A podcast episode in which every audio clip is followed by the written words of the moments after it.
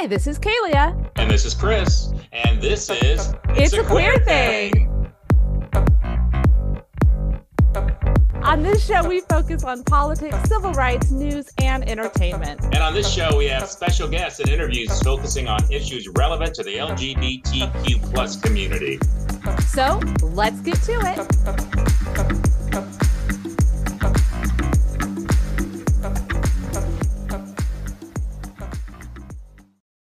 Hey, Chris, guess what? What? Happy July! Happy July, Kaylia. We evolved. We, yes. I mean, I'm, we're both still proud, but We're still very proud. Yes. Um happy July. Today as this episode drops, it is the 7th of July. So Pride month has been over for a month. 4th of July has come and gone. A, a week it has felt like a month. I was at a family reunion and it feel, feels very far away the month of June. yeah, yeah. I There- literally there was cannot a lot. I'm sorry. There was a lot going on. Don't you think this June was just super packed? this Super packed. was it was incredible. Like a lot of things happened just in the community, personally, all kinds of stuff. And now July is is almost a quarter of the way done, which is just kind of a nuts thought because I feel like it just started. So, you know, yay, it just keeps trucking and trucking. But what did you do on the 4th, Chris? How did you celebrate or not celebrate? Well, let me tell you what I did. I stayed home because I had a four day weekend and I decided because we're going away next weekend to the coast. So I said, this four day weekend, I'm staying home and I'm kind of like, you know, recharging and all that. So for the actual night of the fourth, I don't know why I'm putting that in quotes, but for the actual night of the fourth, when all the bombs go off, I James went to bed early. I stayed on the couch with the key fob, with the fob for the car, because they were setting off our car alarm every two to three minutes with the fireworks. So I'd have to sit there and just eh, eh, to stop the car alarm from going off. So that's Wow. the that's the age range I'm in now. I don't participate in the fireworks. I don't go out to drink or anything. I sit at home with a cocktail and I cancel or silence my car alarm with the key fob every time the Okay. fireworks in the neighborhood set it off. So I'm on my way to being an old man like you, an old lady in my case, but not Did- quite did there. say how long that took? That was like, we're we're no go go ahead. Go ahead. We need Um, to start clocking it. I know, right? but it was a natural. I didn't just say It it. was. Yeah, Yes. I, I set you up for it. You did. Yes. So we went and saw the Indiana Jones movie in the daytime, the new Indiana Jones movie, and then we went and sat. How was friend- that? It was great. I loved it. Then we sat in a pool in the afternoon time and chatted with friends. And then when the sun went down, I came home and took an adult candy and went to sleep and slept very well. Thank you very much. There, you, the fireworks didn't wake you up. Not when I take my adult candy, Chris. It is, All it'll right. just knock me down. AC will let you sleep. Well, as most people who listen to this podcast know, I have glaucoma. And so I use a, a healthy amount of CBD to help just with my pain management. But the THC is Right. definitely a fun little thing. Yeah, it, I, it took me a while to figure out the right gummy, the right dosage, and also the right brand. A lot of the different brands and the different versions, they affect differently. So I've got a few now that I really, really like. My favorite comes from Humboldt County. It's a chocolate that comes from up there, and it, it works the best of anything else I've ever had but they're not sponsoring us and they're not giving us money. So I say we get into the show and stop talking about THC. So, right. re- real quick at the top of the hour here, friends, we want to let you know we're going to talk about Fourth of July. We're going to talk about fireworks. We're going to talk about some local politicians putting their big old feet in their big old mouths and how the community's response to them. We're going to have an amazing interview with our Congressman Jim Costa. We're going to tell you what books you should read. Uh, LGBT books. We're going to talk about the zoo. We just we have so many things to talk about today. I'm incredibly excited. But let's start with 4th of July since we were just talking about it. As you all know, a major part of 4th of July here in Fresno is the fireworks. And as you also all know, they started, you know, setting off fireworks on like the 15th of June, it felt like this year. It, they just go earlier and earlier every year. And they started in the middle of the afternoon. We heard fireworks. I was like, it's not even sunset, but whatevs. It's not my That's uh, you know I never get that. I hear they do it over here too. They're setting them off in broad daylight. I'm like, what is the point of setting off I- fireworks in Are you just testing them to make sure they work? Because you only get to work them once. I don't know. I'm not a Right, big right. fireworks person. I find find them inherently awful. I just don't like them at all. So it's just never Even though been we used to run a fireworks stand for our Oh. nonprofit, and yeah, that was Boy, did we. So let that is a perfect segue. Good job, you. Let's talk about those fireworks stand and a little bit of recent drama that happened in our community, Chris. Okay, so our friend Jen Cruz, who runs the EOC LGBTQ plus resource center downtown, And friend of the pod, Jen Cruz. She's been on the show a couple different times. she has. We noticed that there was a picture online circulating one of the first days, maybe the first day her fireworks stand opened, of her and city council person Garry Bredefeld. Now, for those of you who don't know who Garry Bredefeld is, I hope you all do because it's hard for me to introduce him without some really explicit words, but I'm going to try and be good here. So, Garry Bredefeld has historically and consistently over the last two or three years, especially the last couple of years, condemned the LGBTQ plus community in Fresno with vicious, awful words and phrases. He has called us depraved. He has called us immoral. And he has said that we indoctrinate children. So he is at the opposite end of the positive side of the LGBTQ plus spectrum in Fresno. So we saw this picture of him and Jen uh, posing happily uh, at the fireworks stand after he had purchased some $300 worth of fireworks. Um, so we shared it because we want people to know well, listen, this guy is politically and morally against the LGBTQ plus community, but if he can save 30% on fireworks, he goes out to an LGBTQ plus sponsored fireworks stand and buys fireworks. Well, this picture took off online and a lot of people shared it as we hoped they would do. And you know, there there might have been a hashtag that said dishonest Gary. That that might have been a thing that happened and was trending for a hot minute. it was. Kaylee came up with some hashtags. And so uh, we were very happy with this because we want people to see who he really is. Well, he got wind of it. He got very angry um, with Jen and uh, her fireworks stand for posting it. And he said he wanted to bring the fireworks back. He had no idea this was an LGBTQ plus fireworks stand.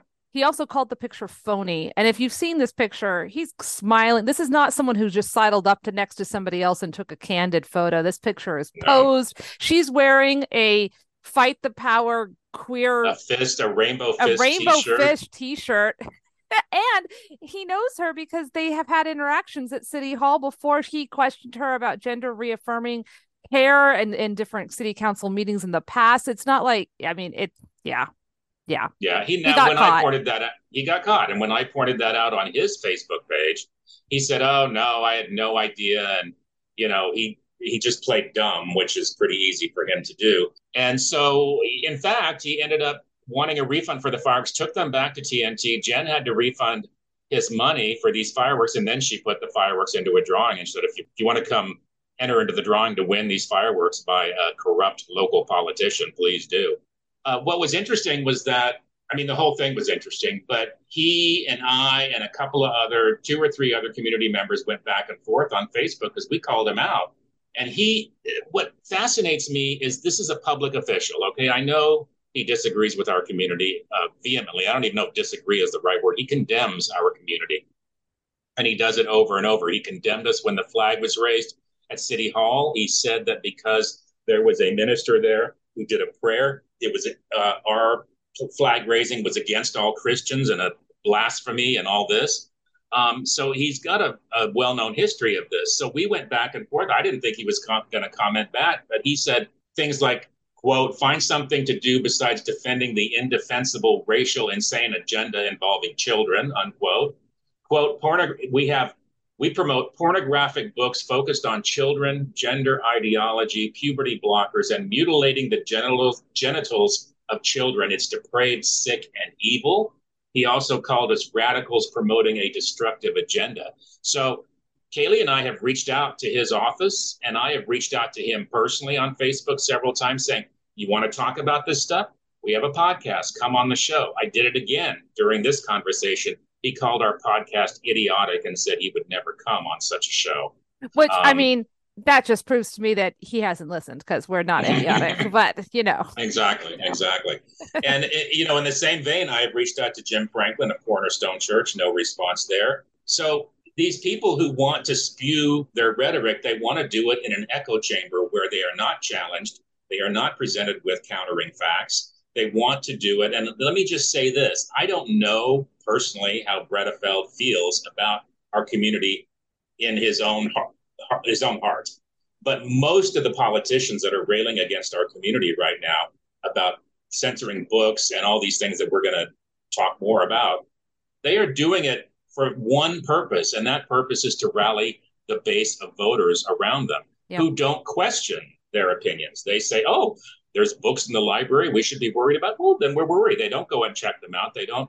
They don't go do any research into what these politicians are saying. So that's why they don't want to come on our show, Mr. Bredefeld. You don't want to come on our show because we will present you with our our facts. You are more than willing to present your facts if you have any which I don't think you do. So come on the show and debate us. We would love to do it. Well, and you know, it's interesting. We were just talking about the books. Another city council, Clovis City Council, Diane Pearce uh, posted Pearce. yes uh, something on Facebook. I was on vacation and I got tagged in. Somebody literally sent me a message and said, "Oh my God, this is awful. You need to do something about it." And so I shared it and and got and whipped the fans into a frenzy. You did because you did. This... there's there's currently 222 comments on that Facebook post. Yeah, of which yeah. we are uh, we are a part of. We're a, a major major part of. Um, and she basically her post was like uh, you you should wait until after june to take your kids to the public library because of the these books that are out and, and there's a little teeny tiny pride display et cetera et cetera but the thing is that like most of the comments were against her beliefs right like a lot right, of people right. were coming into these comment section being like it, it's just representation like people deserve to be represented and blah blah blah blah blah. And a few people argued back and like oh it's not appropriate for children but then you'd say well what age is it appropriate? They wouldn't have an answer for that. It kind of there was back and forth but she and at one point she's like well it doesn't matter how many people show up who aren't part of clovis that you know my constituents believe and everybody was like well we're all part of fresno county and a lot of the commenters are clovis uh, citizens you know the people who live there in clovis. So it does matter. And it matters because the Fresno Unified Fresno Unified School District is not what I meant to say. I keep saying that by accident. The Fresno County Public Library System is for the whole county. So when Fresno libraries put up these things, it's for the whole county and it matters. And we need to make sure we're giving them proper respect and and thanking them. So if you have a minute and you don't want to do the kind of activism that puts your name you know, in a comment thread on Facebook with people or, you know, that takes you out of your home and going downtown and holding signs, a real easy thing to do is call your local library and just say, Hey, I see you have gay books. Thanks. The end. You. Like exactly. you literally don't yeah. have to say anything else. I know you have a wide variety of books for children and adults. That's and, awesome. And li- yeah, yeah. Yeah, and libraries are under attack all across the country. Librarians are literally quitting their jobs because they are getting death threats and they don't feel safe when they go to work. And this is all because of books, education. Let me just say this all books, all education is valid. All of it. You, you, we all have all this, this vast array of, of literature to choose from. We read it, we don't read it, but we take from it, we don't take from it. That's the way a free country works. You don't censor books. We all know who has censored and burned books in the past. Do we want to emulate that? Well, and it's really interesting because these people are like, oh, these books shouldn't be at the library. And I'm like, you know what? There's a lot of books at the library that are not my jam or that I think are gross or I think that are dumb or insipid, but I just don't check those books out. I right. I don't know, maybe it's called self-control. Like not everything's going to be for you and that's okay, but taking it away from other people is wrong. It's just wrong. Yeah. And here's the other thing, uh, that just exactly what you were just saying. They first of all, I confronted a few people who commented on this this comment thread on Diane's page and said, "Tell me what about this particular book or any of the book you would disagree with or are bothered by." None of them responded because none yeah. of them have read the books. They haven't even probably opened the book. They right. just see the book as a title and they see it, it, it is something about the LGBTQ plus community and they are against it. There's a there's a avid campaign going on across the country to not just disagree with our community, they want to erase us. They don't want us to talk about ourselves. They don't want us to read about ourselves. And um, as I was just, uh, t- as we were talking to Story Van Ness on one of our other podcasts this month, if you were anti gender affirming, you were anti suicide prevention because gender affirmation prevents suicide. It's proven, it's a fact. Everybody in the medical and scientific community knows this. So when you were saying take books away from children, whether they read them or not, they're available to them. Take those books away. You are promoting damage you are promoting taking health care away from trans kids because let's face it, the thing they don't tell you about is trans kids exist. LGBTQ people exist. Kaylee and I are right here. We, we're here all the time talking to you guys. There's a large community in Fresno. We are here. We're not going anywhere. Taking away our stuff is not going to make us go away, but taking away our stuff is going to damage the health of children and what floors me is always the hypocrisy, right? Because if you actually start to try to engage with any of these people, and they're like, this one commenter in particular was like, I don't care if you're gay or straight, I just don't want that shoved down my, you know, blah blah blah. And I was like, so I'm so sorry. Like I literally clicked on this person's profile, went to their page. Their page was all mostly private, which is, you know, that's a good thing. But one of the things that they had, it was a public, one of their only public posts was raising money for autism. And I went back to her and I was like, autism is a thing that is very close to your heart. I can see that you're raising money. I also feel strongly that we should have more money put towards research and development for autis- autistic people. Here's the thing a while back, go back enough a little bit, um, there were no autistic people on television, in the movies, or in books. And representation matters to, in order to destigmatize the aspect of autism. And for a long time, when they were, it was always somebody who was bad or evil or completely nonverbal and awful and a burden and like all of these things. The stories that we told about the autistic community were harmful to the autistic community. And it's only through proper and good representation that those attitudes are changing and our world is changing and becoming more accepting through the process of more education and representation. So if you are saying you're okay with gay people, but you just don't want it shoved down your throat, but at the same time you're saying, but we also need to make sure that we're you know opening our minds up to autism it's the same thing and it, it, boggles my mind that you can't see that connection and of course she didn't respond at all to of what course, I was they saying. never did. They but never I was did. like I feel like you I and who knows if she will take that to heart but I feel like it is important if you have the spoons to have these engage in these conversations with people online because it, you might not convince that person that you're talking to Garry Bredefeld is never going to change his mind but he can't be the only voice out there and we need our voices right. to combat that. So yeah and i, I, I people up. tell people tell me this all the time because you know me i'm an engager. Um, and people tell me all the time including my husband you know you need to pull back. It's stressing you out this and that.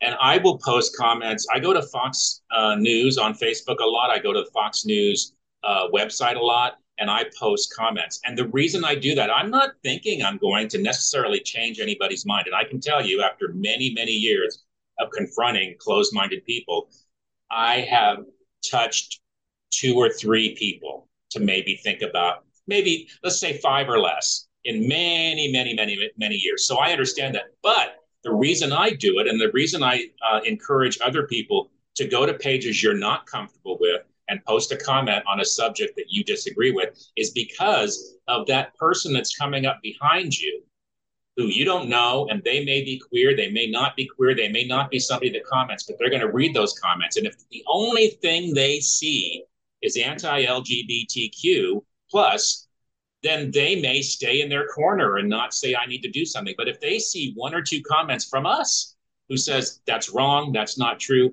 maybe it spurs a conversation maybe. Yep. It's important. Well, I think that this is a good transition to a elected official who does have our back, who is a fearless ally for the LGBT community we were really lucky and honored to get a chance to talk to Jim Costa and his people promised us 10 to 15 minutes and you guys it's it's over 30 minutes of a conversation and it's great and he but it's a great conversation it is a yeah. great conversation. He definitely found his stride and got real engaged um, especially the second on the back half of the of the conversation for sure for sure. So we're going to go ahead and play that now and then we're going to come back. We're going to talk about a few of the things that he mentioned. We still got some books to talk about as well as Chris has got to give us a recap of that zoo event. So stay tuned after the interview, but let's go ahead and and listen to that interview right now. Ready to swoosh? Let's swoosh together. Swoosh. We're so excited today to have a congressman, a real life congressman, here with us talking. So, Congressman, please tell our listeners who you are and what you do.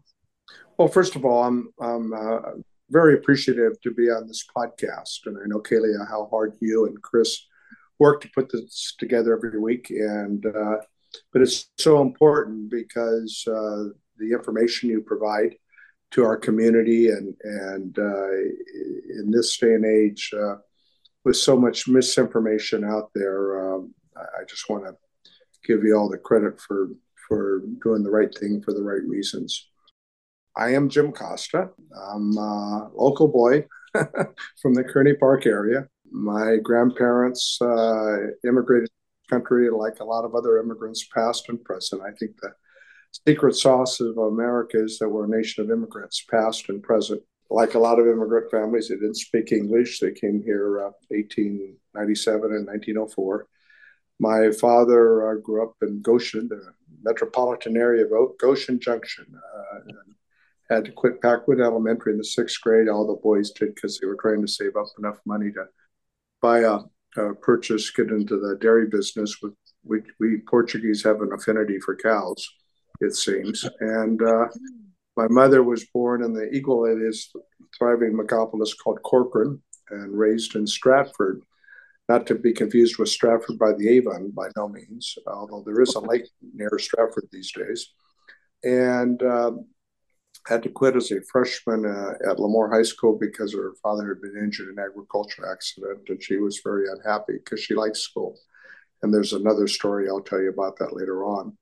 But I, you know, grew up like a lot of folks, a lot, a lot of kids in this valley. Uh, you know, uh, my uh, parents, my mom had this visions for her two children, and we are among the first to go to college, Fresno State. And uh, I did an internship, and I encourage uh, young people to get involved in internships because regardless of what path they choose in their lives, I think it really allows them to understand in our nation's capital how things work and just as importantly how they don't work.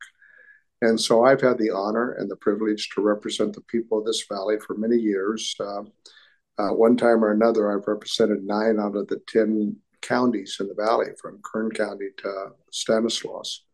So um, I'm, I'm very involved in, in healthcare and uh, education and infrastructure, transportation, and water, and uh, trying to um, deal with the challenges our immigrants communities find. And I'm, I'm very, uh, the social issues, the, uh, the challenges we face today, uh, notwithstanding the progress we've made in past decades, we seem to be taking steps backwards these days. And the demonization of the, uh, of the LGBTQ plus community is a very significant and real example today of the steps backwards. Uh, recent Supreme Court decisions obviously included.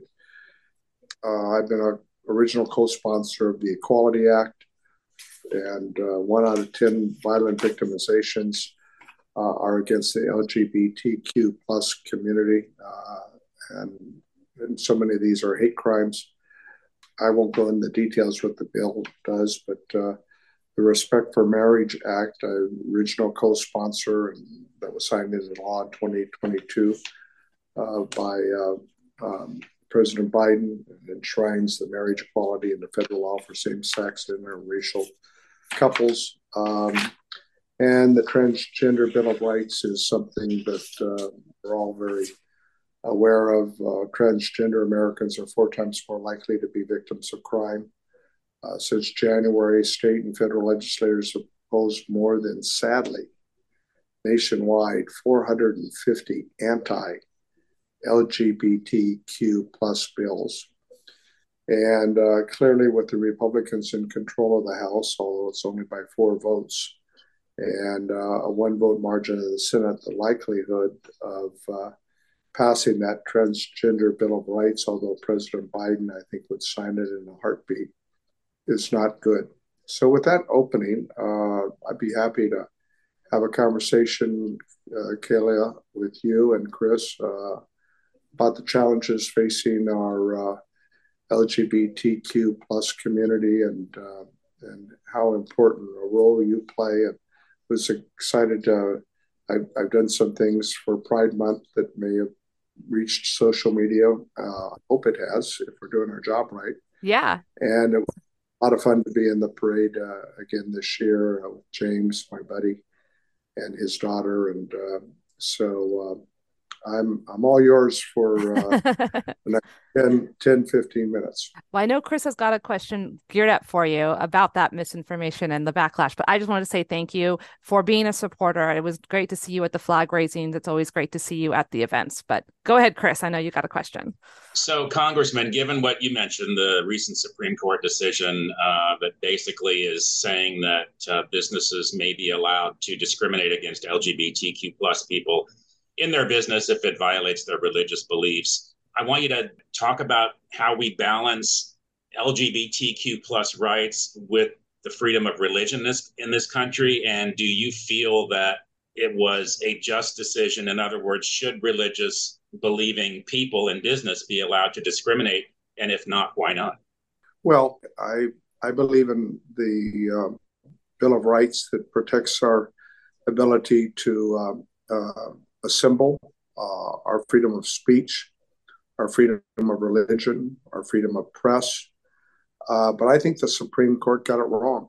I don't think that, that uh, you know we should discriminate against uh, people in in America, regardless of um, from what station they come in life from, and and so. Uh, and I think that uh, my interpretation, which is one of the reasons I was, you know, excited to be an original co-sponsor of the Respect for Marriage Act that we passed in the last Congress that was signed into law, uh, was in essence to continue to protect those uh, freedoms that we cherish in this country. And, uh, you know, I, I think that uh, obviously uh, Mitch McConnell broke his word several times uh, in attempting to stack the Supreme Court and to give um, you know President uh, Trump the ability to name three Supreme Court justices. Now we're seeing the impacts of that. When President Obama had over a year left in his second term, and uh, he nominated Merrick uh, Garland, I think that uh, he might have had a different set of circumstances. But um, you know, in the near term, we're going to have to live with this very conservative court. And until we regain the majority uh, in the House and hopefully maintain our majority in the Senate and add to that, nothing should be taken for granted in next year's election. Uh, I just hope that this, that's friends who feel like uh, both of you do and myself and, and others understand that elections do make a difference and and that's why it's so important. I know people get tired of what's going on in Washington and, and why should I be involved? Well, there's a couple reasons right there on why people should be involved because their vote does make a difference. So how do you if if you're talking to someone who is saying, you know, I'm a religious person, I own a business and I create websites or cakes or whatever and I don't feel comfortable how do we argue with them that they need to follow this because this the Supreme Court uh, judgment or ruling was against a law that already existed that said you can't discriminate. So we as a community are feeling like, oh, this is going to go further, and more and more places are going to be able to discriminate. It's even in California where we're in, and usually in California we feel pretty secure. But how do we how do we talk to people who are saying to us, as a religious person, I should be allowed to be in business and pursue my religious beliefs without having to compromise, so to speak, and uh, you know deal with LGBTQ plus people. Well, I take my lessons, and the best response I can give you is really from the civil rights movement. Congressman John Lewis, uh, who I uh, can say was a, a, good friend, I had him here in Fresno back in 2014, I went with him on Faith and Politics to recreate the steps that he a 26 year old uh, in uh, you know in Alabama and Mississippi. Uh, I got to walk across the Edmund Pettus Bridge with John, and he was 26 years old when uh, he and the fellow marchers uh, were beaten by the Alabama National Guard. You know, and I think we all learn lessons in life. I was, this will give away my age, but I was 12 years of age. My mom and dad used to always, you know, for people with limited education, children of immigrants, it was interesting their background. We would watch the evening news. Dad and I would come in from working out on the on the ranch and stuff, and we'd and we discuss it. And in 1964, I remember John Lewis crossing. You know, we all have transitions of our loss of innocence, and uh, when they were beaten up, and I said, "Mom, why are they beating those people up?" And she mm-hmm. says, "Well, Jim, those people want to have a right to vote." And I said, "You know, I'm studying you know, civics and, and grammar school. I said, Mom, in America, doesn't everybody have a right to vote? And she says, No, Jim. In some parts of America, they suppress and try to prevent people from voting. So that was a passage for me. I mark it because of, of an innocence that I thought I had. I mean, you know, uh, we, we, we say, and I think it's aspirational, but it's terrific that we want to, in order to form a more perfect union, right? Well, we're never going to be a perfect union but we make we make progress. And to hear the stories, to to go to the Baptist church in Birmingham where uh, four little girls were killed because uh, a, a, Ku Klux Klan member was trying to to to make a statement uh, of bigotry and hate that we see being uh, you know targeted to the to uh, the LGBTQ plus community today. I mean, it's the same sort of uh, uh, hate that we've had to deal with in our country for 247 years. We're going to celebrate our birthday tomorrow of our nation. Mm-hmm. And uh, so I think that what we have to do is to have our community come together, realizing that, you know, some people's uh, view of their, I mean, we have, you know, people whose religious views of the world don't, I think, I, I you know, I, I, I have my uh, Catholicism, but I've been close and afar to my Catholicism over the years. I prefer Pope Francis a lot better than the previous pope, but uh, but you know his interpretation of, of the edicts of the church are, are are are much different, and so this is, I think, a transitional time in our nation's history. I think we're going to get through this. But I think we have to be together and we have to continue to educate people. There is so much misinformation today that, uh, you know, uh, fake news or whatever you want to call it.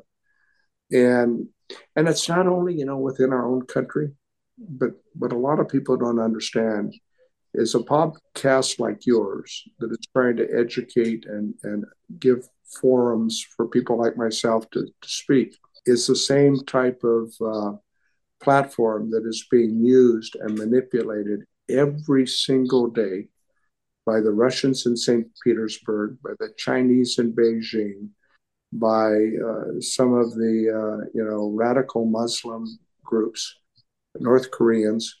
Why? Because they want to continue to create disruption and play on divisions in America. And so they want to take, you know, what some fringe groups do and portray that as, you know, the mainstay in America.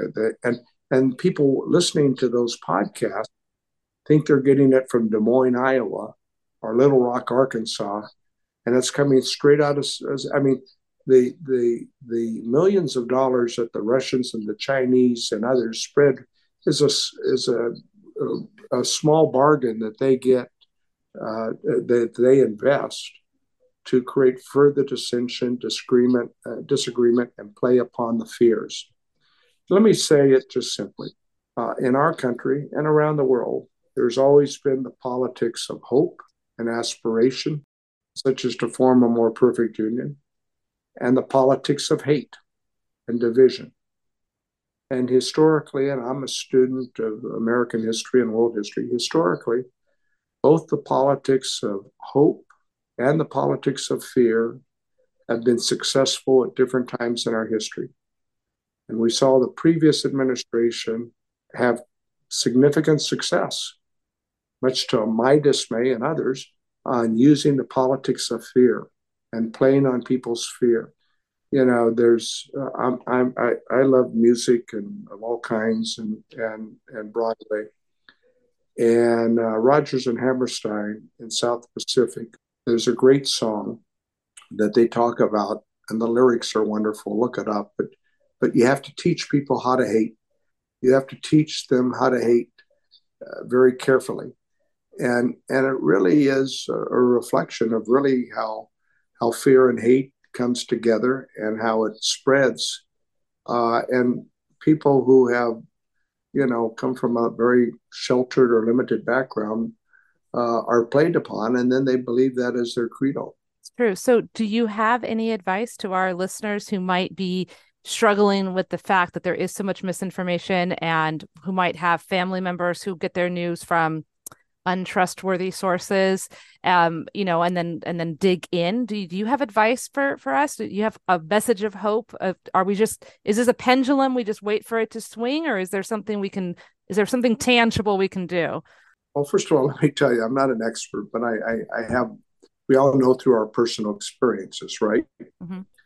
and and I believe the pendulum will come back, but it won't unless we're all engaged and involved. And that's why, you know, I've had family members and and um, who, uh, you know, and I'm talking about 20, 30 years ago that uh, first came out, and um, it was difficult within our own family because of you know just the way aunts and uncles were brought up in the 20s and the 30s and uh, it took great courage, uh, as it always does. And I began to understand that better as uh, as a younger person uh, in my early twenties. You know, I, I you know, uh, uh, Kearney Park and Rolinda is no bastion of liberalism. let's, get, let's, get, that straight. and um, and you know, my cousins who who you know, went through that struggle, said, you know, Jim, it's easier in some ways for uh, me or, or us to continue to uh, to live in this masquerade and to live this lie, but it's not who I am. And there's something about love with a family, and our family is very fortunate that we have a lot of love in our extended family on both sides that they educated so many members of our family because they knew who they were when they were kids and grew up, you know, and and and because they loved them, they uh, you know uh, they learned, mm-hmm. and they learned things that they did not understand or know before. And so I think it's you know it's it's that educational process that we have to continue. And there's different ways we do it. We do it through Pride Month. We do it through raising the flag at City Hall. We do it through legislation that attends, attempts to protect people's uh, rights, their their God given rights, I might say. You know, I mean, some people are uh, uh, do not embrace religion. That's fine, but the fact is, is that uh, this is a process. John Lewis was so saddened in 2015 and 16 when the Roberts Court began to turn back Voting Rights Act. I mean, John was beaten up and and he was the last of the civil rights icons to to be with us and to i mean he took us to the home of medgar evers in jackson mississippi and medgar evers wife was there and explained how her husband was assassinated at their house coming home to be with his children because he was leading a march in Jackson, Mississippi that coming weekend. So the struggle always is there and the challenge. And we make progress. But then, as we've seen here recently, we take steps backwards. Mm-hmm. Uh, so, you know, uh, it, it just, I think, reinforces to me a person who follows history that we have to be together. We have to be better at educating our family members. Start there, okay? you know, and with a large extended family, I can tell you, you know, uh, but but because they love, uh, we we love each other, family. They they learned, mm-hmm. they they they learned, uh, and they their understanding became better, yeah. and and and then that happens with neighbors, you know. I mean, when they they they farm next to me, uh, and when they put the rainbow flag out on their on their house uh, i don't know 10 12 years ago i mean i mean some people kind of knew but i mean all of a sudden you know this is just a lot of farmers that live out there yeah and but the symbol of that flag next to the us flag i thought was perfect you know yeah. uh, he had served in, in the navy and uh, you know uh, felt strongly about it. I mean, was involved in my campaign, uh, and uh, you know, and anyway, so that that's my own personal story, and if that's of any help or example, absolutely. I, I think that's great. It's a lot like um, what Harvey Milk said: "If they know us, they can't hate us." So I want to just give you a chance to talk about some of the good, wonderful, progressive progress type things that you're doing for our community. Um, you have talked a lot about your roots and your family and education. And I know that the Farm Workforce Modernization Act probably comes from your background of knowing about the farmers and the struggle. So, do you want to tell our listeners a little bit about what that is? My note just says it is a it would um, let's see, reform a current program and provide a pathway to legal status for farm workers. So, what can you tell us about Correct. that? Okay. and, and to say that since I was first elected to Congress back in 2004, I have always supported comprehensive immigration reform. And the closest we came to that was 2013 when John McCain and uh, it was four Republican senators and four Democratic senators came together uh, to pass comprehensive immigration reform that would have provided legal status and a path to citizenship, an earned path to citizenship, not amnesty, uh, that would have also uh, provided further protections on our borders to deal with issues like the fentanyl problem, which is a real challenge that we have in this country. Uh, for it to pass 68 to 32 is really overwhelmingly. I mean, I don't know that you can get a motherhood resolution out of the Senate 68 to 32, but the votes were in the the votes were in the House there were 180 of us Democrats that would have voted for it, and there were 60 or more Republicans that would have voted for it. But sadly, uh, Speaker John Boehner did not have the political courage to bring it up. Since that time, we've tried to do incremental work. President Obama tried to use executive the executive order for Dreamers and for DACA, and in more recent years, we've tried to do incremental immigration reform for farm workers and include Dreamers with that to provide them legal status and to modify the H2A program uh, because we have a shortage of workers in this country. I mean, our unemployment's at 3.5. And um, for the campesinos, uh, who literally have a partnership with our farmers, ranchers, dairymen, and women, uh, put food on America's dinner table every night. Food is a national security issue. I know most people don't think of that way, but we have 4% or less of the nation's population directly involved in the protection of food and fiber. And the people who work in the fields, and these are skilled jobs, by the way. I know I've done them since time I was a kid until my early 20s. That's hard work. These are some of the hardest working people you ever meet in your life. And, and they're struggling to, to gain a foothold for themselves and, and their families, to not provide them with the legal status they deserve and, an opportunity for permanent residence and ultimately citizenship is just you know unacceptable. And so we passed it twice in the last congress. We could not get traction in the senate. We're trying again this year. Uh, but beyond that uh, you know uh, we have people that uh, that if you look at any reform and, and certainly we have problems at our border to be sure. But if you call everything amnesty then how do you get there from here? Uh, you know but it's it, it's again playing on people's fear You know, we talked about before how you play on people's fear. And this is a continuation of trying to play on people's fear. Even though uh, most of the uh, folks in agriculture in this valley will tell you they need immigration reform for farm workers. They understand it. And uh, many of these uh, individuals have worked on these farms for years. They've been, uh, you know, promoted in job status, and and uh, their families have lived there in education. But it's got to be really scary, you know, if you know you've got a family of four or five, and two or three of your family members are here legally, and the others are not. To be pulled over for a traffic ticket and realizing that that may be one step away from being deported so uh, this would uh, address that. We're also working on, you know, in, in the last Congress, you know, with, under the leadership of uh, uh Speaker Pelosi, who was just a, an incredible speaker. She'll go down in history. And, and Nancy and I have known each other for a long time, and I uh, truly respect and admire.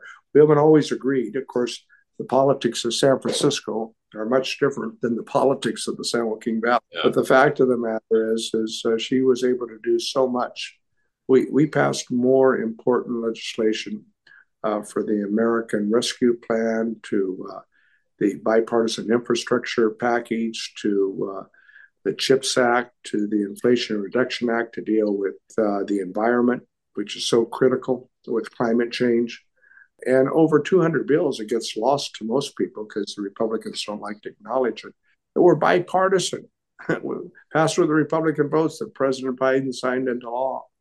We probably passed more progressive legislation in the last Congress. You'd have to go back to the 1960s to the civil rights era uh, with, with Lyndon Johnson. So uh, we're working on taking those monies and all of those acts so that we can make the kind of investments we need to make in people, uh, which we're living off of that our parents and grandparents made. I'm talking about investments in our transportation, getting high speed rail that will help with our, our, our issues of public of traffic safety and climate change, efforts to um, improve our water investments. Uh, we have real water challenges in California. You know, I told the Secretary of Agriculture in a testimony last uh, month, I said, Mr. Secretary, you know, we've had extreme drought in California for the last three years. It was dry, dry, dry. And we prayed and we prayed and we prayed for more rain. And I guess we prayed really good because the last five months have been biblical. Yeah, yeah. But we know that we measure we measure our snowpack in the Sierra and our rainfall in 10 year averages. And with climate change, we're needing to address and adjust to that and broadband. You know, I hope we've learned a few lessons on this pandemic. You, you know, you can create masks in a week or so, but you can't create physicians or nurses. Uh, and we are an underserved area. And so I'm trying to get a medical school here.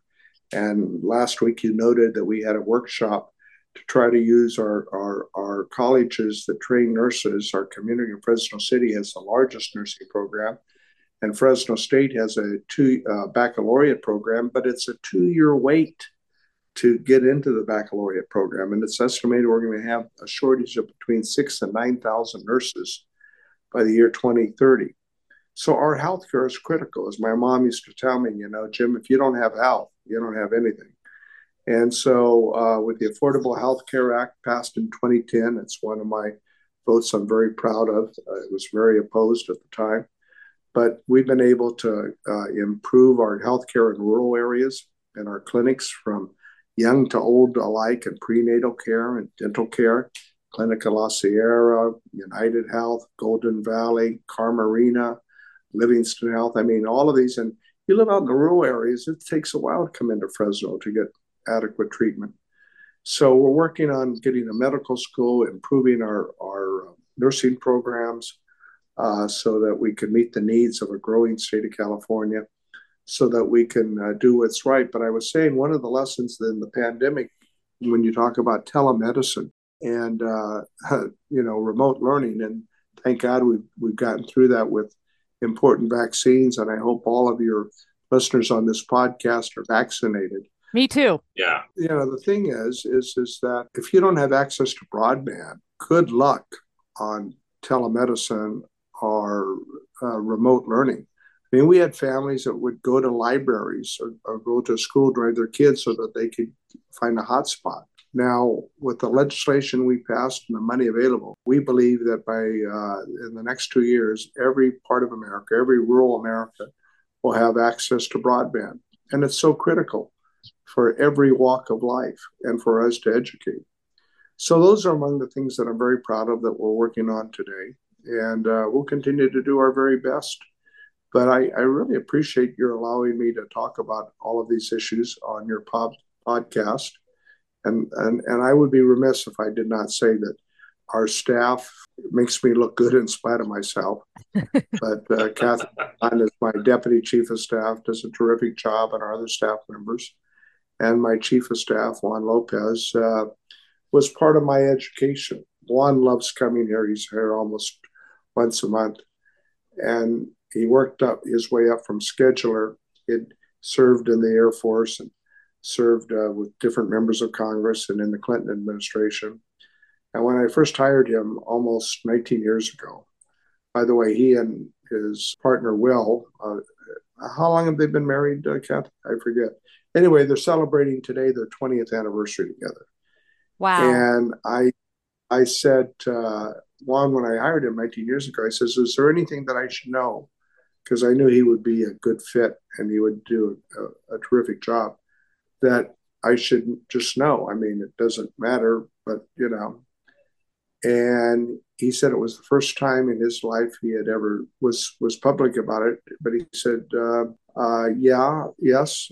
He said, uh, "Very proper, polite guy." he says, "I'm gay," and uh, I says, "Well, that's fine. you are who you are." And uh, I always tease him. I says, "Man, it's been the best 18 years of your life." But uh, he's worked his way up to be chief of staff, and um, and so he and Kathy uh, are a good team. Every day we get a chance to help people.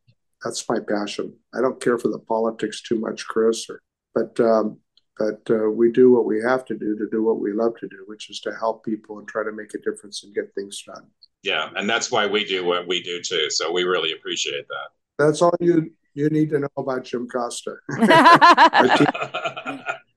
yeah, thank you so much for taking the time. I know we've gone over. I can see Kathy over there watching the clock, and I but I appreciate it so much. And this has been a great conversation. I you have to come back when when you launch your reelection campaign and talk to us some more down the road. And I just want I, I just want to say, Congressman, that today I was working on writing an article about a local city council member that is spewing all kinds of hateful rhetoric about the LGBTQ plus community. So it's so refreshing. And I knew who you were before we brought you on the podcast, but it's so refreshing to have a politician sit there and say the things that support our community. And we truly appreciate you for yes, it. representation and allyship. It's key. But you know, we learn every day. And, and I mean, part of what I tried to share with you and why I talked about, you know, this immigrant background and, and my parents, you know, not speaking English and stuff. I mean, my family has learned and we've become enlightened with each generation. And, and I've learned. And so, you know, and these are values hopefully we pass on uh, because we must. And it's easy to get discouraged uh, when you see what's going on here with the politics of division and hate in all its forms. But I bring inspiration to myself, and it's why I tried to relate this story of John Lewis. I mean, you think of the courage these people had in the 1960s. And, and I have some people in the African American community. Some are no longer with us, but old friends that I've worked with for years. And when I came back that first time, which uh, in 2014, I was sharing this with one of my friends who had been very successful here and uh, he had gone to Fresno State and, and served as the, one of the first African Americans on the city council and had done other wonderful things. And as I was relating to him, he says, "You know, Jim, when I was in, in university, I wanted, I was in a protected environment here, and and I wanted to go there in the summer and and and you know be a part of it, but my parents wouldn't let me. He said, you know, you can't go there that place it's a different world down there. And they were fearful that something would happen like those uh, university students that were killed and buried in that earthen dam. So I only say that because it takes courage and it takes consistency and it takes guess what the, the the community is so good at that I draw inspiration from? Love it takes love yeah, yeah. right? Right. You know we just have to not be afraid to emote and and and to love even when it's not returned. So uh, yes exactly. Yep, that is the challenge. those are the things i those are it's a big challenge but those are among my life experiences that that i can share well, thank you once again. And I hope you have a wonderful 4th of July. I don't know if you're celebrating it locally or off in Washington, D.C., but wherever you do, I hope you celebrate it with good eats and good feats of. I can't even think. I'm so my brain. There you go, pyrotechnics. Well, That's the word. I want to wish all of uh, your listeners on this podcast uh, a wonderful, safe, and sane, underline sane, Fourth of July celebrating 247 years, realizing that in order to form a more perfect union, we all have to be a part of this uh, because, um, you know, it, it, takes that effort. Uh, and we have to be committed for the long haul. And uh, I'm going to go up someplace in the mountains where it's cooler. and, yeah, good idea. With some, with, with some friends. And so, um, anyway, thank you. Thank you. Thank you. We hope to have you on again sometime, Congressman. Okay, you have a deal. Okay. All right, take care. All right, welcome back. I just want to say, and I, I said this to Jim during the interview, you know, especially after talking about Garry Bredefeld and other local politicians that are just, uh, you know, um, hating on our community. It's so refreshing to talk to somebody like Jim, who's been around a very long time and it, his story about how he grew up and how he learned to deal with diversity and accept and and uh, get educated about diversity. Um, it was so refreshing to talk to a politician like that. What I really liked was, you know, he talked about his family had love. And so someone came out and it wasn't what they were used to. And they learned because they loved. And I just love that idea so much. It it's very hopeful and optimistic. and, and, it's true. You know, he, he's absolutely right. It, it, you know, gay people, you accept gay people. That's why we're always talking about coming out of the closet. If it's safe for you to come out, come out because uh, whether your family doesn't know you or your friends don't know you or your employers employers don't know you, once they get to know you and they see it's not some deep, some dark demon in the back of the room, that mm-hmm. we're just like everybody else. It makes a big difference. I remember coming out to somebody once and I was like, well, you know, they said something that was not totally homophobic, but kind of skirted the issue, you know, just a smidge, right? And I right. said, well, you know, I'm queer. And she was like, You are queer? And I said, Yeah. And she goes, But you seem so normal. And I was like, Well, maybe you need to adjust what you think about queer people. Right. she was yeah, like, oh, know. I guess. But like, yeah, it just I've had always... never occurred to her because in, you know, and this was a long time ago, is before I even right. lived in Fresno. But like her perception was like, oh, gay people only live in San Francisco and they play big parties or they're, you know, they died of AIDS or, or they're the butch lesbians who, you know, are angry and men hating and blah, blah. Like she had these very clear stereotypes in her brain and it was it, it was fun to kind of poke a hole in that so and yeah. i think a lot of people do even in this day and age. I've been able to pass so to speak as a straight man for many many years. People don't always know i'm gay just by meeting me. So they'll say something like Kaylia just mentioned. Mm-hmm. they'll say something that might be i would think inappropriate or they might say usually with me it happens like well what does your wife think? And i'm like oh my husband thinks this Mm-hmm. And then, you know, they get that look on their face. And I'm like, yeah, you know, in 2015, we were all granted the right to legally marry in this country. That was nine years ago. You don't think there's gay people around you? Really? Yeah. It's interesting to see, eh, hopefully, the default position, because I obviously I'm in a straight passing relationship as well. And, uh, you know the default position people think is themselves right we see that in literature you see that in, in all kinds of things people default to the dominant power or their own identity. So when you're reading a book, if you start a new novel, you pick it up, you have not read the blurb on the back, no way of knowing you going into it and the person is talking in the first person. I got up and I and I grabbed my, you know, blah blah blah. blah.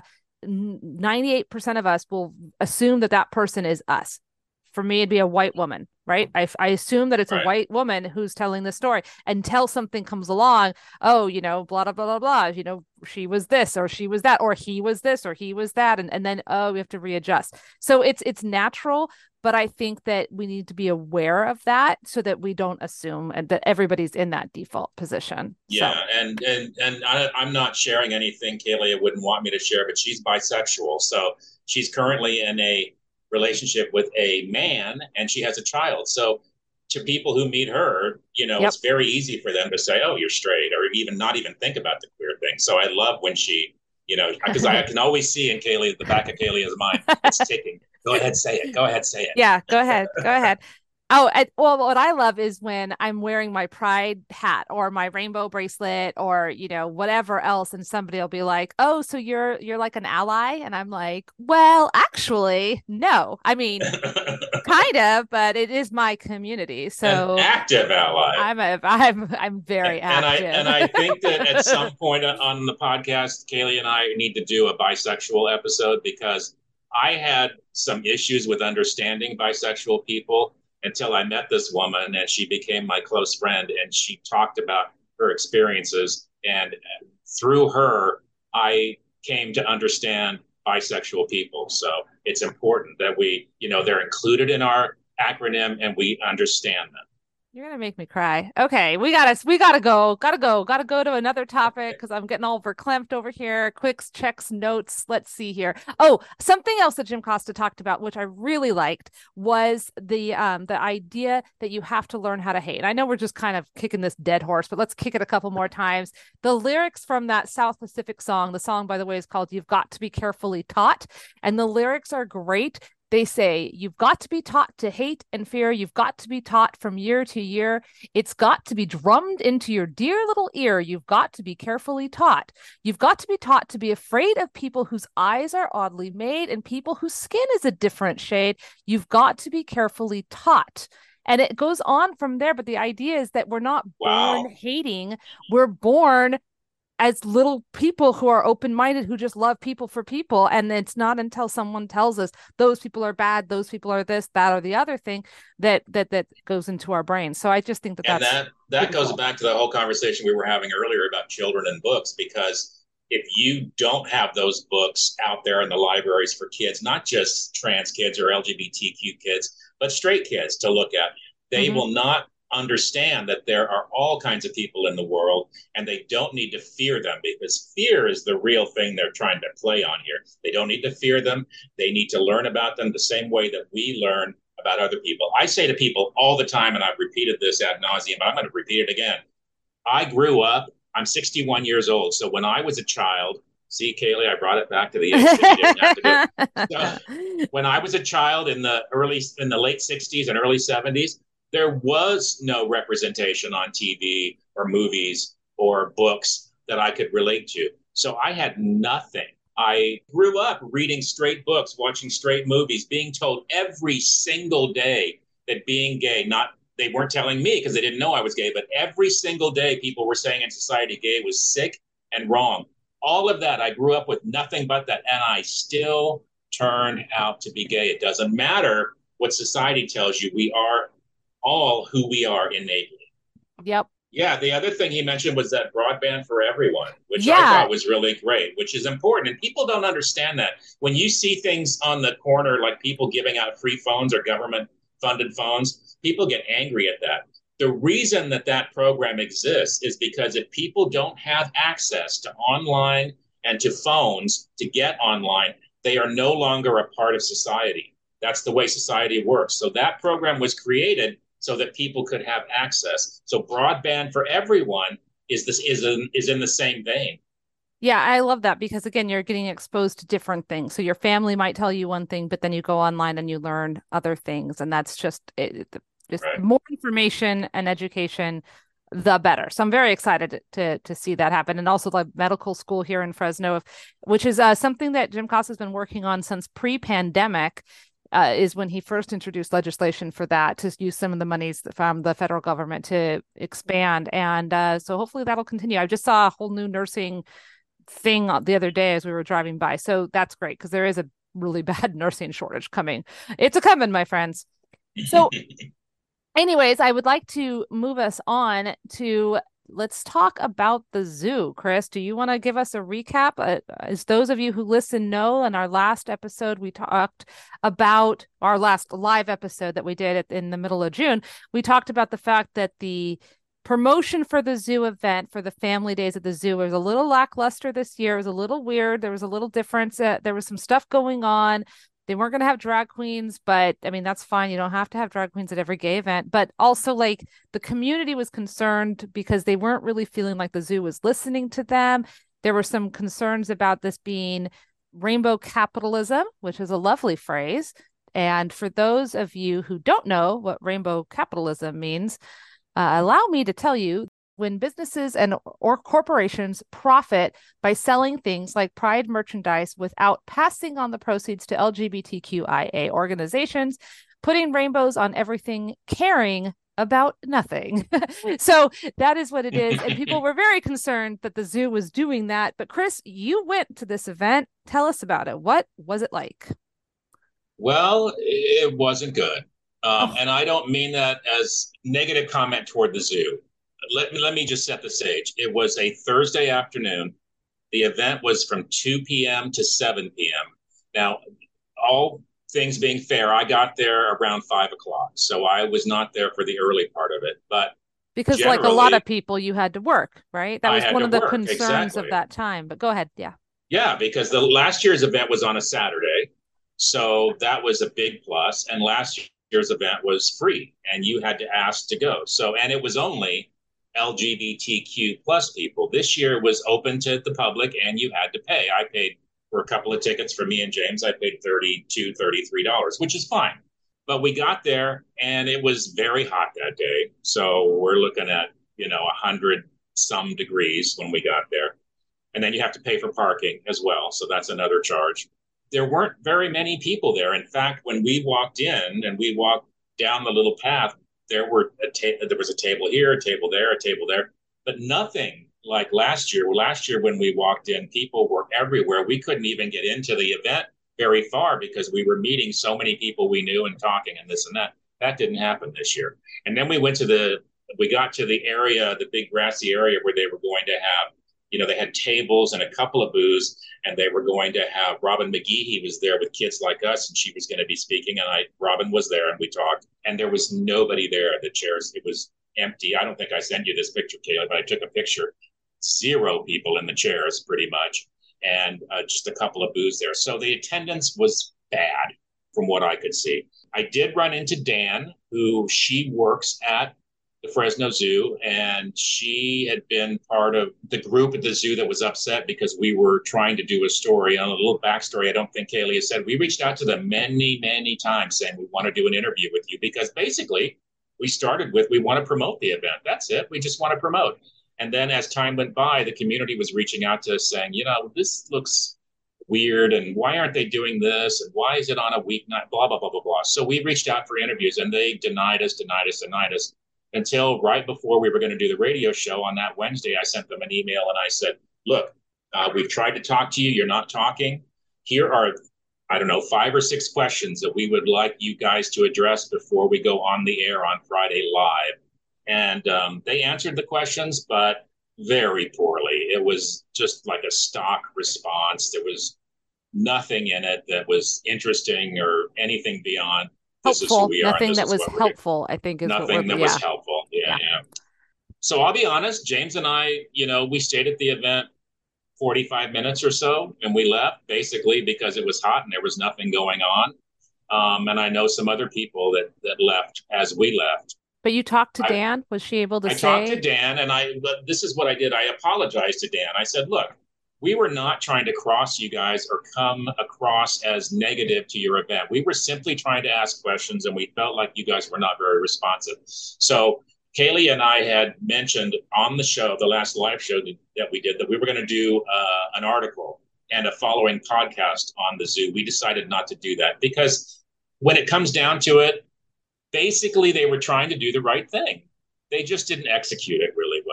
Mm-hmm. So um, Dan was appreciative of that, that we weren't going to do the story. And she said, don't worry, next year is going to be a lot better. So hopefully, hopefully, and I think that after this year, I hope that they will engage some of us in the community and say, what should we do? How should we handle this? Yeah, it was it was weird because there was a lot of things that were going on and and I remember talking to other people going, well, I don't know if it's incompetence or apathy or, you know, belligerence or or what. We know that there was a lot of pushback a year ago from the big event and we know that people canceled their memberships. We know people were mad um, we know we're so close to Clovis, et cetera, et cetera. But you know, it, it also is hurtful to to see the zoo not not be actively supporting but kind of quietly supporting so it it it felt awkward and it, but again there's a difference between incompetence and malfeasance you know so to speak right, and so right, right. it seemed like after you know when we really got when push came to shove and we finally got some answers it seemed like it was more not well executed as opposed to them being you know jerks but when they didn't right, talk right. to us our we were like we don't know which way it is are they being jerky yeah. or are they just being incompetent and you know when you try to ask somebody a question they shut you down then you're going to naturally maybe assume that it's the jerky thing so i'm really glad that we held off and didn't like run with any kind of angry story because you know chris and i take what we do talking to the public and stuff pretty seriously. And we we cite our sources and we do our research. Yeah. and so. we appreciate the zoo having a pride night. This is so it's been two years. Now we appreciate that. And um kaylia was talking earlier about was it what was it? Pride capitalism? Is that what you said Rain- it was rainbow or capitalism. Rainbow yeah. capitalism which we see all over the place. Um cough cough target. it, yeah yeah target and Target is getting my ire right now because they had the stuff and they pulled the stuff, but then they didn't quite pull the stuff. And I made yeah. a TikTok. I think it's a TikTok. I went in and saw some of the Target items, and you guys, I have never seen such ugly clothes in my entire life. It was so painful. Anyways, go ahead. Target. Target is super guilty, and I was, I was, I, I don't mean this to sound silly, but I was in pain after what Target did because as I've said before, if corporations start backing down from their support of us because a minority of people are complaining about it, we're in big trouble. Corporations need to stand by us, and I think that tide will turn. Now, who's being the optimist? yeah, yeah, don't worry, that won't last, I'm sure. It was clear to Kaylia and I that the zoo was not being opportunistic in this. They were trying to do what they felt was right, which was a pride night. But I think because they had such backlash over the drag event last year, even though and I was there. Perfectly family friendly event that was not challenging to any child at, at the event. There were lots of children and they were thrilled. But I think they felt like maybe we shouldn't push it so far. But we are in support of the zoo doing another event. And we, if you guys want to talk to us, we'd love to bring in a panel of LGBTQ people in the Valley and say, you know, maybe you should go this direction. But we support them and we hope next year's better. That's right. Instead of being just a people who point out the problem, we like to show up and help with those solutions. So right, right. come on, Zoo, give us a call. We'll we'll help you plan yeah, a better event for sure, here. for sure. We're here for it. We're here, we're queer, and we like to plan events. You know, another thing that we in the queer community like to do is we like to wave our rainbow stuff around, not part of rainbow capitalism, but part of acknowledging who we are and our pride in ourselves. And I just we're going to talk about a pride flag and we're talking about a very negative thing that happened with a pride flag. But before that, I just want to say that you don't have to be queer to have a pride flag. I was just talking to a friend of mine the other day, and she was saying, I want to put a pride thing in my yard, not because I do anything gay in my bedroom, because this woman is very, very straight, but because I want anybody who sees my house to know that I'm a safe space and I'm a safe person. And I just, that's just, that's just freaking beautiful is what that is. So you don't have to be queer to have a flag. A flag lets people know that you are at the very minimum an ally and safe and that's not minimum like it's a bad thing. That is like that's that's one thing. You are a flag you are safe you are an ally and you might also be gay. So but chris tell us what happened to your flag. Well and on that vein you know i have a black lives matter flag that i fly once in a while and i was a little concerned when i first put it out because obviously i'm not black but I want to support the Black Lives Matter movement and Black Americans in general. So I fly that once in a while, and I'm not black, so you like Kaylia said, you don't have to be gay. But So um, James and I started flying the pride flag here. I don't know at our house like five years ago, um, and I was late to the party. I know a lot of people who flew it in the Tower District. We're on the the north side of the Tower District, and I didn't necessarily feel like it might be a good idea in our neighborhood. But you know, as much of an activist as I am, I can be the last one to the party sometimes. And about five years ago, I said, no, we have to start flying the flag. And James was all for it. So we started flying the pride flag. And then we updated the pride flag with the newer pride flag that included people of color and the trans community. And we've done it and it's been fine. And as this month of June progressed, I always in the back of my mind, I'm like, something's going to happen because we have gardeners coming over, we have electricians coming over, we have uh, plumbers coming over. I'm like, something's going to happen with this, with us flying the pride flag. Nothing happened.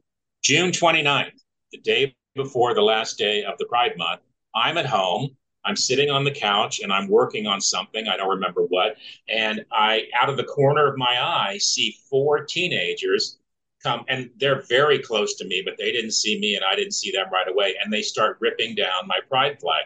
And I jumped up and I yelled and I went out there and they immediately scurried and scurried. Listen to me, scurried. They ran away.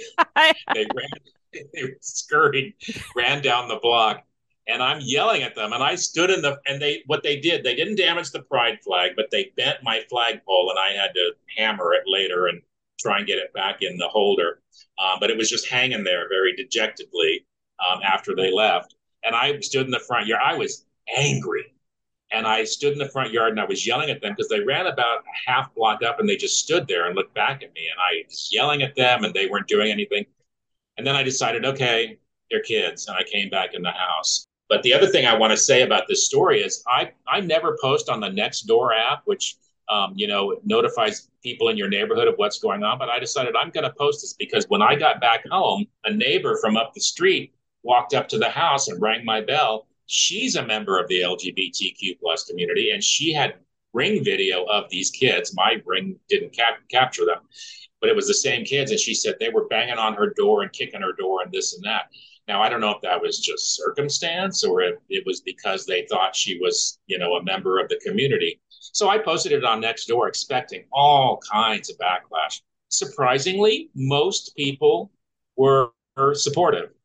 Wow. There were a few people that said, you know, oh, well, if it, they may have taken down your pride flag, but you won't have to worry about the American flag because you don't fly it. And I said, I start flying the American flag on July 1st. So, but 90% of the comments were positive, even going so, because there was one person of religion on there that was saying some Christian stuff about God and LGBTQ people. And they all came back against her. I didn't have to do any of it. They were saying, you know, they are a, a protected class and they are discriminated against class and it's not the same as a, ABCD. So that was very encouraging.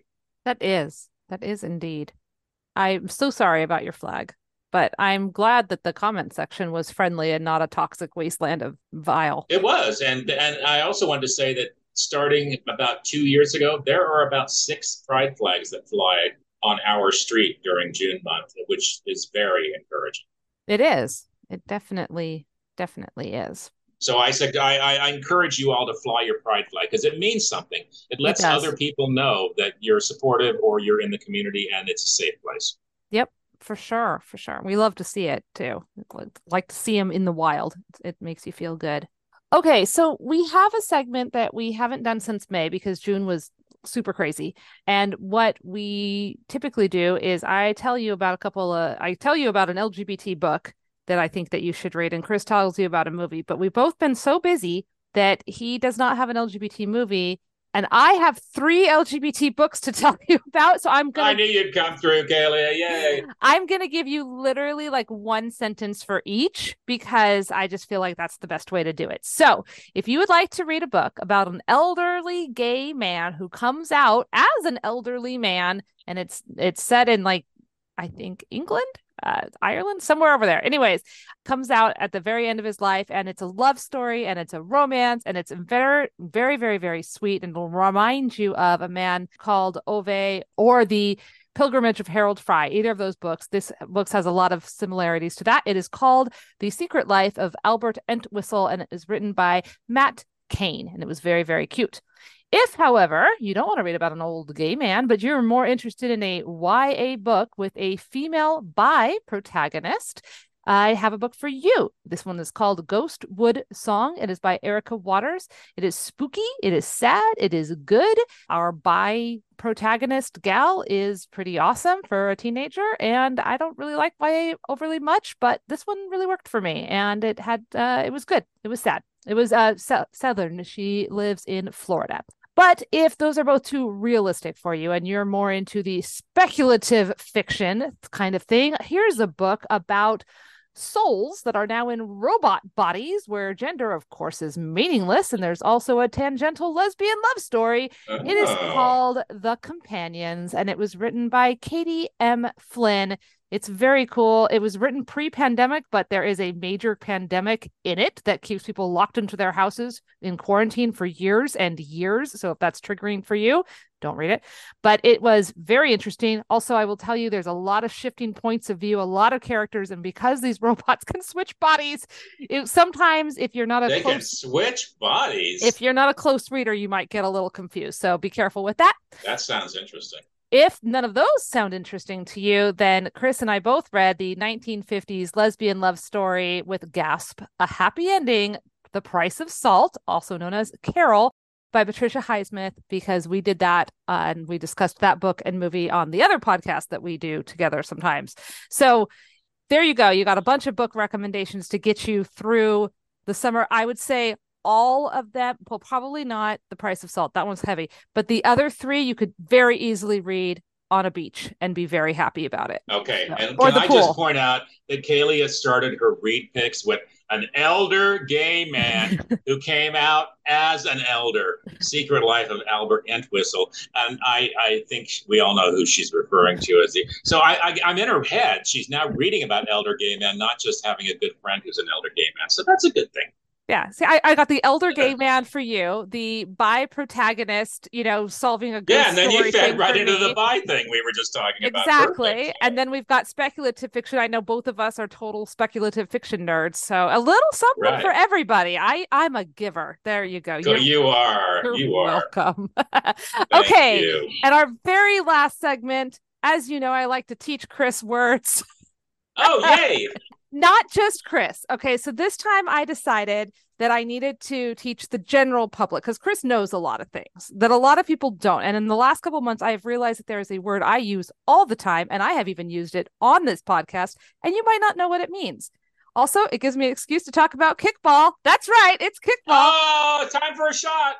It's the Sapphic Mafia is my kickball team's name. And yes, we will be playing in the championships tomorrow. If you are listening Yay. to this on Friday, um, it's the end of the season. Exciting, exciting. But Sapphic, people keep asking me what that means. So I will tell you. Sapphic means women and non binary people who are attracted to women. They may or may not be attracted to other genders as well and may identify as lesbian, bisexual, pansexual, queer, etc. So I'm a sapphic person. The term refers to Sappho, a 7th century BCE poet who wrote about her attraction to women. Sapphic can also be used as an adjective, as in that outfit is totally sapphic.